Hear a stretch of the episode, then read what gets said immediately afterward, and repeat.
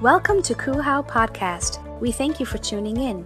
If this is your first time listening in with us, we want you to know that you are a part of a new loving family. Wherever you're joining us from, we hope that this message encourages you and transforms your life. Now stay tuned for today's message.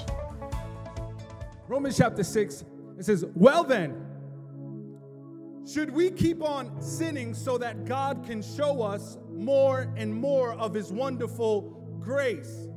Oh, Pastor, Pastor Rose said the S word. That's right. Well then, should we keep on sinning so that God can show us more and more of his wonderful grace? What does it say? Of course not. Look at the person next to you. Tell them you bugging.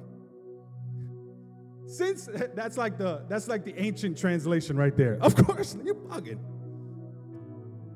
Since we have died to sin, how can we continue to live in it? Or have you forgotten that when we were joined with Christ, Jesus in baptism, we joined him in death? For we died and we were buried with Christ by baptism. And just as Christ was raised from the dead by the glorious power of the Father, now we also may live new lives. Such a powerful scripture. Uh, let's go to 1 Peter chapter 3. It says, And this water symbolize, and this water symbolize baptism that now saves you, also not the removal of dirt from the body, but for the pledge of a clear conscience towards God. It saves you by the resurrection of Jesus Christ. Such a good scripture. How many were excited to celebrate the resurrection of Jesus Christ last Easter Sunday? Amen. And so, this is why Easter Sunday exists, so that baptism in the lives of individuals can also exist. If I can get more monitor.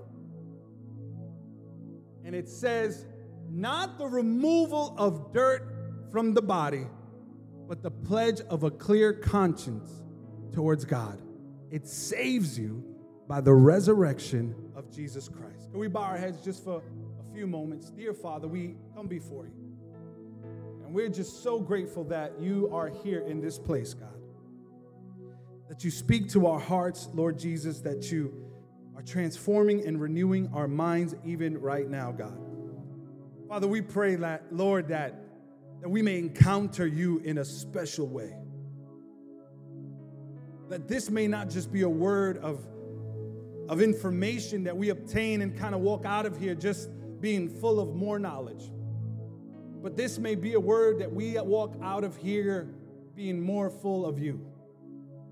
That our hearts may be transformed, that our lives may change, that this may carry into our Monday. In Jesus' name, we thank you, God. I, I, I am so grateful that I am the father of some amazing children. I get to pastor an amazing church community, and I'm married to the most amazing woman on the planet, Lisa Remedios. We thank you. In Jesus' name we pray. And God's people shout, Amen. One more time, can you give it up for Jesus? All over this room, come on, give it up for Jesus. and so, I've been married five years now, and uh, one of the things that you will learn five years married is that what the person that you are married to, they have some significantly important things in their lives. What you would also discover is that the same things that are important to them are not important to you. And so, for my wife and I, one of the beautiful, beautiful things that we discovered as a married couple is that we have different love languages. Now, a great thing is that we share a common love language, and there's a book by Gary Chapman called The Five Love Languages, and one of them is physical touch. Those are the kind of people that you can't, they're huggers. All right? That you just, Amir doesn't like huggers. We're praying for Amir. Amir is not physical touch. Now, if you met me, you would know I'm physical touch. Hey, God bless you. How's everything? How are you? Everything good? How's everything? Um, it's physical touch. There's words of affirmation. That's me. I'm words of affirmation. All you got to do is touch me and tell me I look good. And I'm a happy camper right there. That's it. Physical touch and words of affirmation. Just keep the compliments coming. You look good today, Pastor Ro. I love that shirt. Those are some awesome shoes. Amen. God bless you. I got a word for you today. I'm just kidding. And uh, my see, like my wife though, hers is physical touch, right? But it's also quality time. Like for me, quality time is not important, but for my wife, all she wants to do is sit on the couch with her husband and just spend time communicating and talking and talk about the lilies and the flowers and whisper butterfly nothings and and I gotta be honest, quality time for Pastor Rowe is you're just in the same house as me.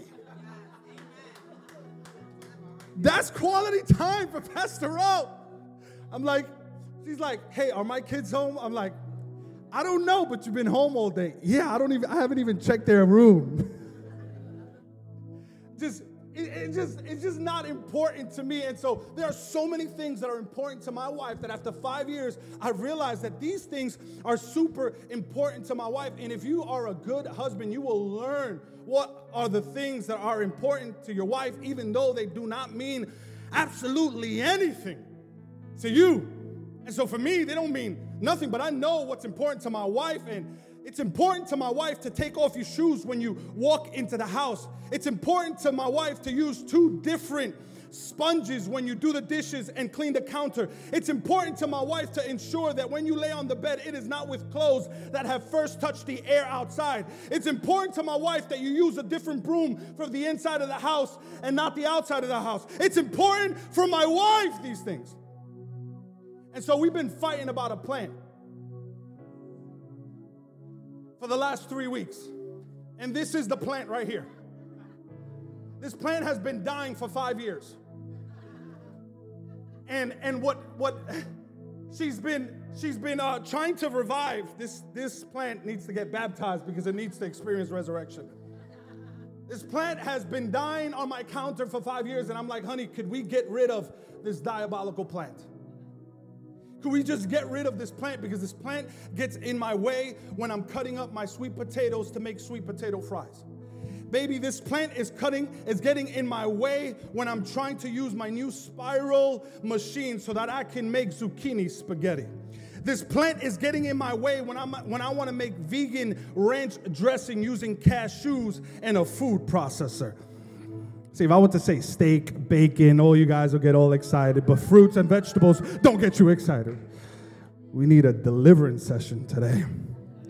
It gets in my way, and I'm like, could we just get rid of this thing that I have? And then, and then what happens is the worst because her and the plant tag team on me.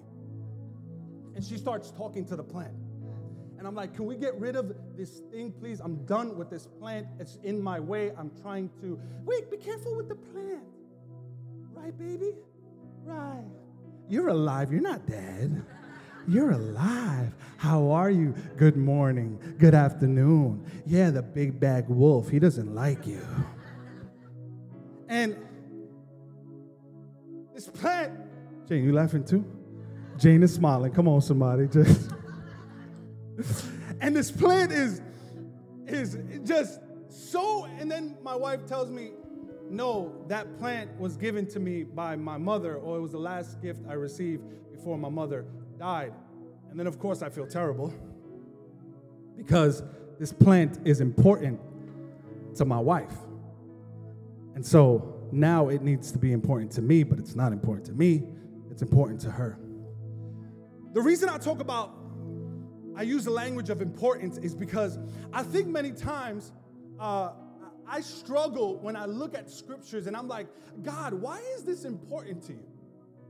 Why is it important to you? In the same way that this plant is so important to my wife, and there's so many things that she can explain to me of why it's important to her, I, I just sometimes can't wrap my head around the things that are important to my wife. And sometimes she can't wrap her, her head around the things that are important to her. Um, or important to me. And she's like, Why do you need compliments all the time? I'm like, I don't know. You don't need to give me compliments. I can compliment myself. Words of affirmation people know exactly what I'm talking about. If you're a words of affirmation purpose, you look in the mirror and you say, Look what the Lord has done. Amir never gave a nugget today, and he was like, Yo, this is gonna be the best nugget ever given in all of Cru history. it's gonna be huge. It's gonna be huge. and so I'm like, why is this so important? Why is it so important for God that his people be baptized? Why is it so important for God that his people identify with him? And that's one of those things about baptism that baptism is not something that we can simply do because it is tradition. Baptism is not something we kind of kind of go just go with the motion and it's like, yeah, we're we're, we're getting baptized because this is what we're we're supposed to get baptized, I guess, right? Like I I'm supposed to like jump in this water that is freezing cold because that's what I was told. Thank you so much. That's what I was told that I had to do growing up and It'll make my parents proud and it, make my family members proud. But I want to be honest with you baptism is not something that you do based upon someone else's convictions. See, baptism is actually an outward expression of an invisible reality. See, baptism is to say that I am going to express on the outside or respond on the outside that which what God has done on the inside. See, baptism first takes place in your heart before it is expressed with your actions. And so when we talk about baptism today, I don't want us to look at it as, well, this is just tradition, or this is something my parents did, or this is someone my friends did, because faith doesn't operate based upon the convictions of someone else. See, faith is actually activated when in the inside of your being, in the profound, in, in the eh, eh, in your the deepness of your heart where where your core lies you say that it is no longer i who live but it is jesus christ who lives in me. I've taken a change for the best. I am following Jesus. He is not only my creator, He is not only my Savior, but He is my Lord. He is my author. He is my finisher. He is everything and anything that I need in my life. Jesus is all. So, Jesus, so this is not like one of those things we just do. You know, like growing up, we had this thing called El Cuco. And El Cuco was this almost like this old wives' tale. I don't even know if that's accurate, but it's like this saying, well, if you, I mean, our parents, I don't know what in the world, but our parents thought it, it was it would be fit to let their kids know that if they did not behave, parenting was not enough. There was this dark god called El Cuco. And the way you would summon this God is by knocking on the wall. And that, he never came. See, some of you guys are traumatized right now. You guys are scared that I might knock on this wall. Half the church is going to bolt. See, this is not what baptism is. It's not just this kind of story that we kind of pass down. It's not like, you know how they say if you know something's true is that when you say it, it falls on the floor. Oh, you know, that's true. It's not like when someone's talking, when you hear your left ear ring, someone's talking bad about you, and you hear your right ear. Did I get them confused? Yeah. My right, right, right. So my right ear, someone's talking good about you. That's not what baptism is. It's not superstition. It's not like it, the Bible says that baptism is when repentance has taken place in your heart when God has transformed you on the inside. Now, it doesn't mean that you become perfect when God transforms your heart, it means you have changed directions in life. It means that I'm not no longer going to walk towards the way of the world, but I'm going to. And when I talk about world, oftentimes preachers get this confused and they think that the Bible talks about the world as a world of people. And so we make enemies of people, but it's actually a world system and a world philosophy and world ideologies. And he says, don't conform to the ways of the world's system, but be transformed by the renewing of your mind. That's what baptism is. It is saying that I'm going to change my mind and I'm no longer going to follow the world system, I'm going to follow the kingdom mentality, which is what Jesus came to establish on earth. But what happens is, is that oftentimes there is so much momentum from the world system that we have in that we have saturated ourselves with that even when we come into the kingdom of God, we take that baggage with us. But God says, leave that place and come step into a new place. And so, why baptism? Number one, I want you to write this down. It's because of grace. See, baptism is a symbol of God's grace. Someone shout grace. grace. Say grace. Look what it says. It says, Well then, should we keep on sinning so that God can show us more and more of his wonderful grace? I love Paul. Paul was a radical, Paul was real. He's like, Paul was preaching a message so good. Watch this, catch this. His message was so powerful, it made people even think you could get away with sin. Catch that. His message was so good that people had to ask the question you mean to tell me that God's grace is so good I could keep on sinning and that's how, how that's how his thing works? He says, no, he goes, so shall we continue sinning? In other words, he was preaching a message so good that it sounded like you could keep sinning. That's how good the message was. That's what the gospel is. The gospel is known in the original language as the almost too good to be true news. It's only used maybe three times in ancient literature outside of the Bible. Catch that. In other words, this word gospel is never used outside of the Bible in ancient literature other than about two or three times. It means this is so good news, it seems unfair. It seems like, no, this cannot be. And so he was preaching a so good news that people were like, yo, this, this grace of God sounds real good right here.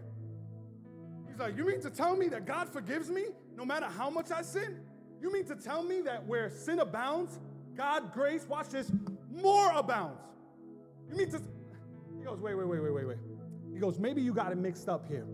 See, God's grace doesn't excuse you to live a life that's lesser than what God has called you to live. God's grace actually equips you to rise up to the standard of living that God has called you to live. Come on, if you're gonna clap, clap for real.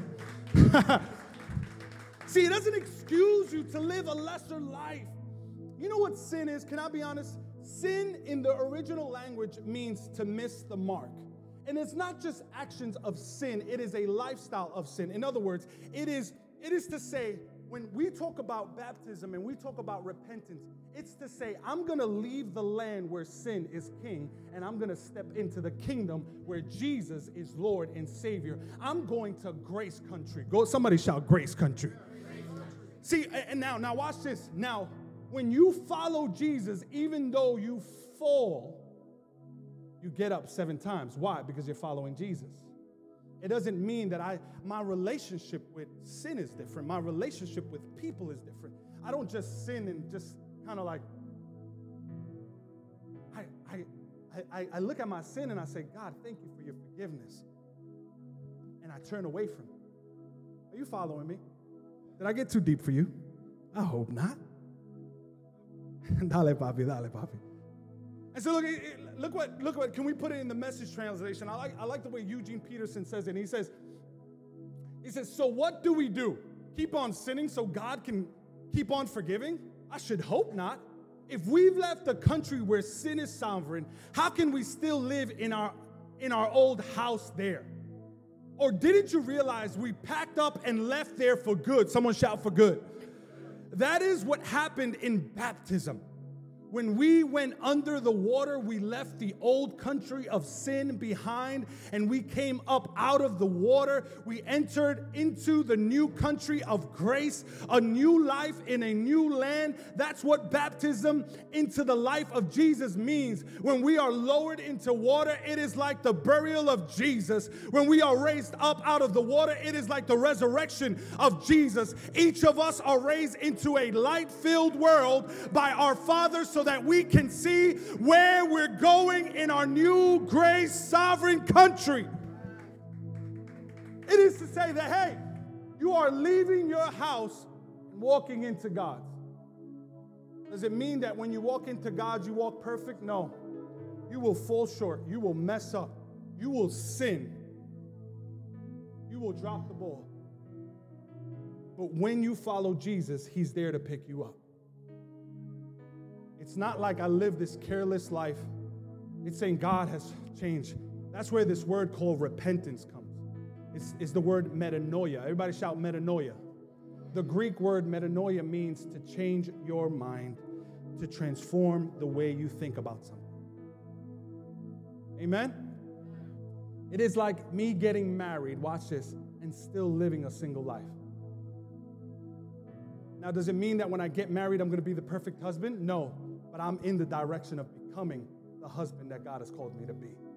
See, I can't, I can't marry this gorgeous, come here, baby. I can't marry.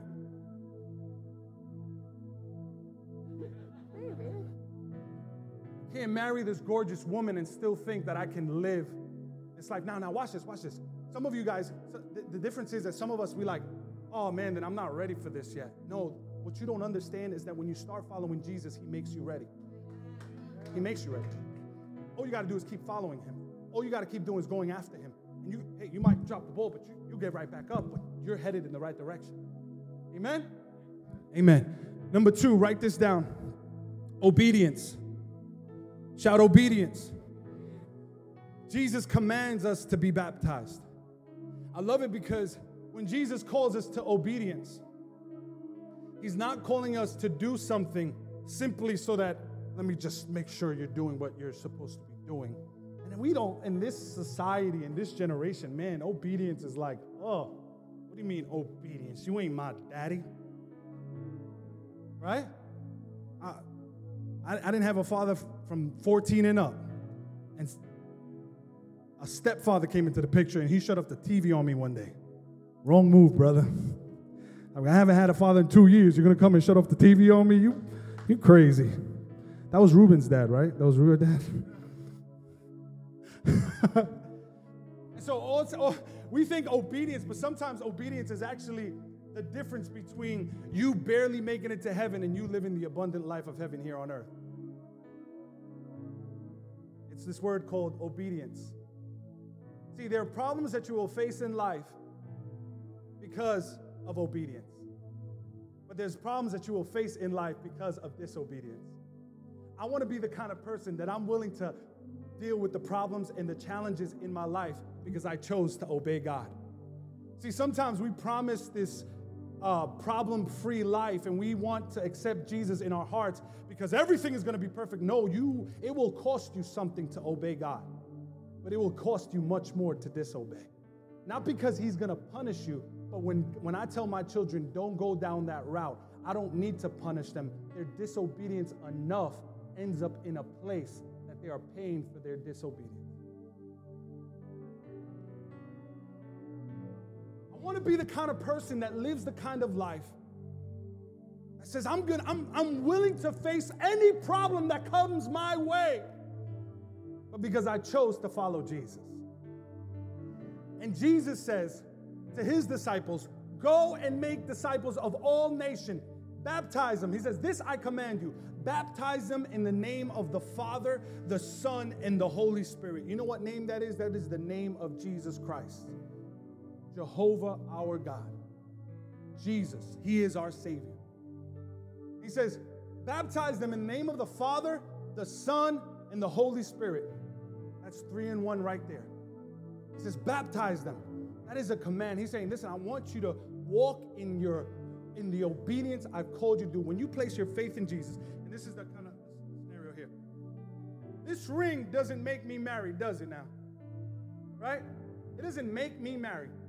But the moment I choose to put this ring away,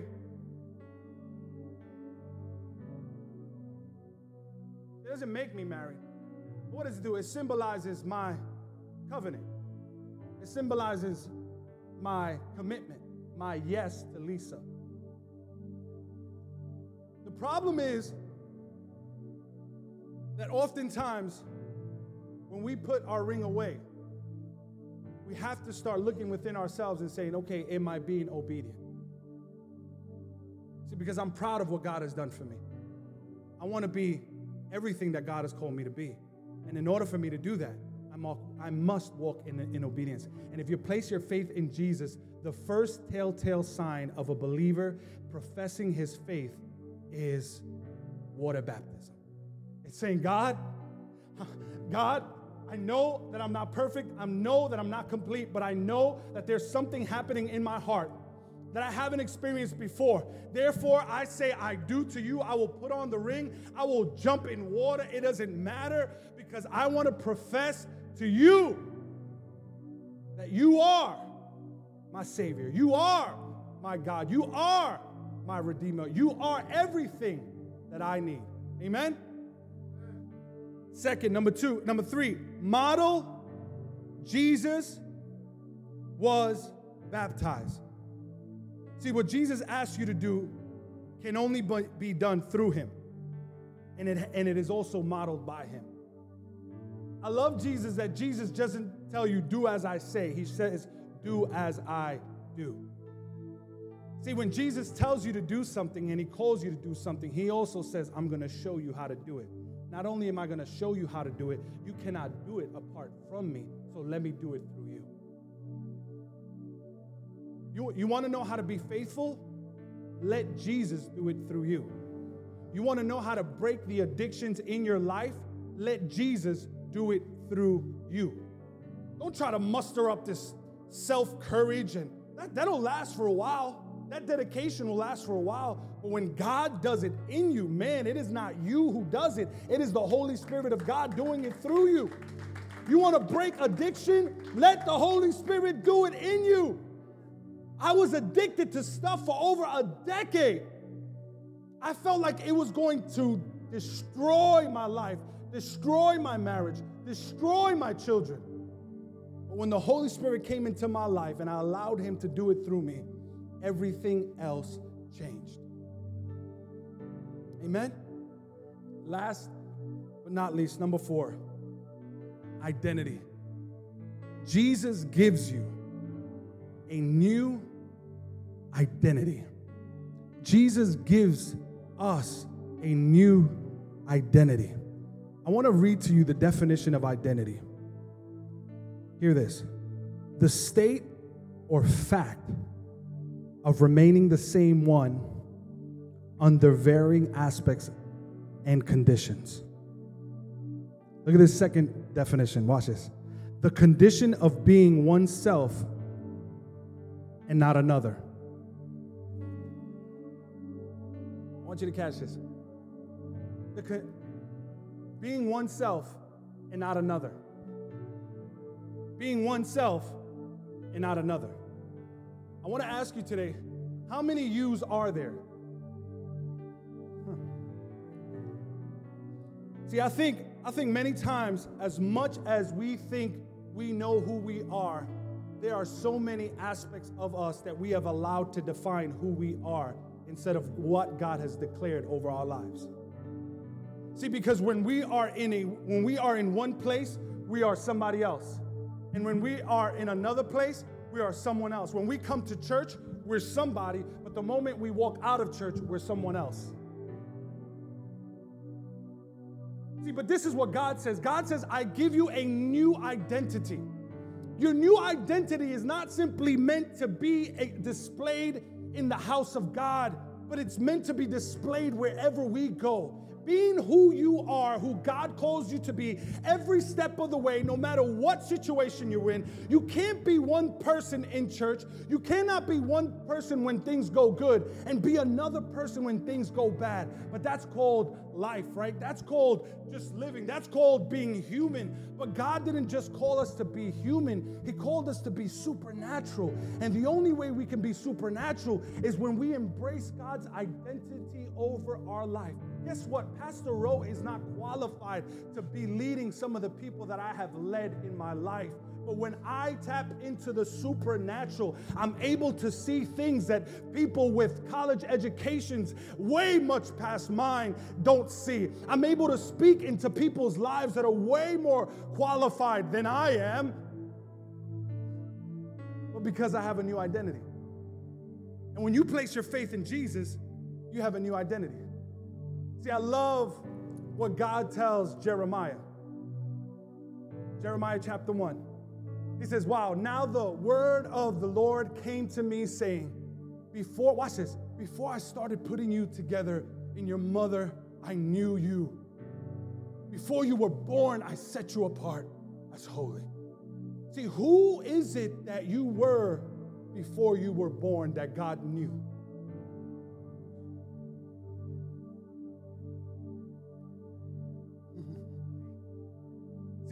Are today is who you think you are.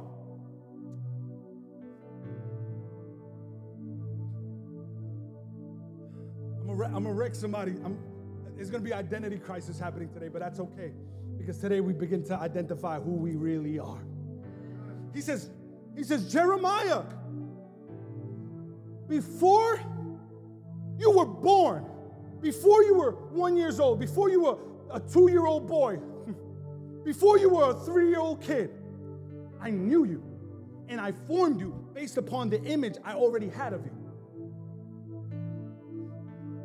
See, when you begin to form something, there's already a picture in your mind. When you begin to draw something, there's already a picture in your mind. And you were in the mind of God when He started forming you. And so when God started forming you, He started forming you with the intentions He had for you in His heart. And so He starts putting you together based upon the image He already has of you. But now we are born and life happens and situations happen and we become abused and people declare things over our lives. And then we begin to identify with the, the with the mistakes we've made in life. And guess what? Now this is who we are.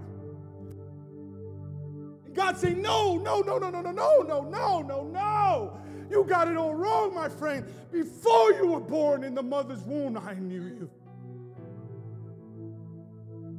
I knew you before you were born. This person that you are today is the person that life has made you. But the person that I've called you to be, I know because you were in my mind before you even came out of your mother's womb.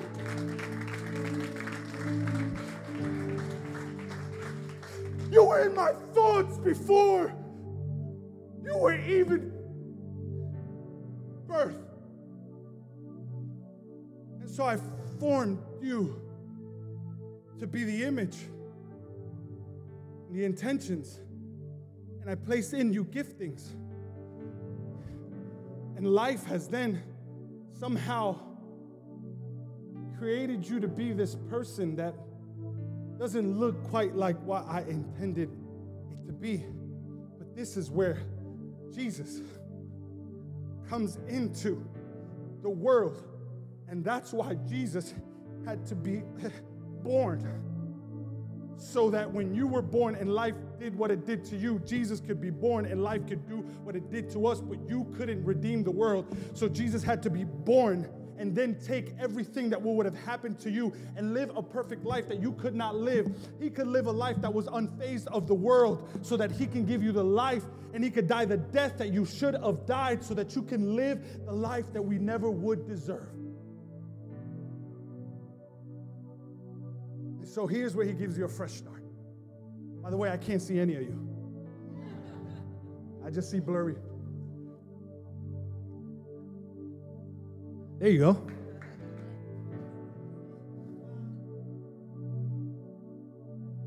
This is, this is what baptism is, church. It's not just getting wet, it's not just submerging ourselves in water. It's saying that God is giving me a brand new start. It's giving me a brand new fresh start in life. Isn't it crazy about life? We don't we don't get no pre-life experience. Like we're just kind of like thrusted into this world. Doctor smacks your butt. What the? We get no do-overs in life, right? Like where's my practice run, right? Where's my practice? I gotta, you know, let me get warmed up real quick. No, you don't get that in life. You just get one shot until you meet Jesus. And that's why he says you can be born again. Because you were born in the waters when you were birth of your mother. But baptism symbolizes a birth that is taking place in your life. And he's saying, I'm willing to give you a fresh start. I'm willing to give you a brand new start. Because the person that you were before you were in your mother's womb can now be born again. You can be born again.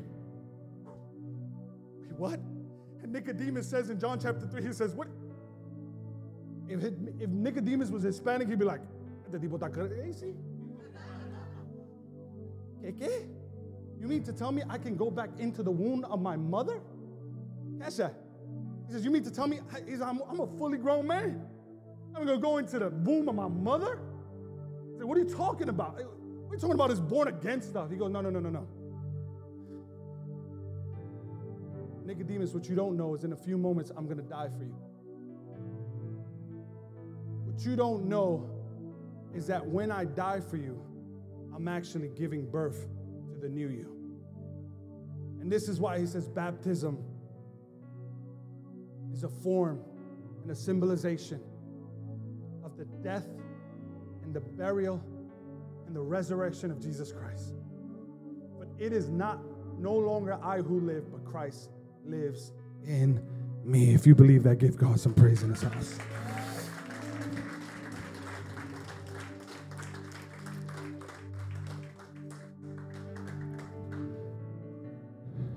I want to speak to you today. If you could just close your eyes for a second. We hope you enjoyed this podcast. Our mission here at Christ Uncensored House of Worship is to love God, love people, and love life. How is a place where our story is still being written. Together, we can do more than we can ever do alone. If this message has encouraged you and you wish to partner with us in taking this message all across the world, go to coolhow.com slash give or follow us on any social media platform. Thank you in advance for your support and generosity. Come and begin a whole new journey with us.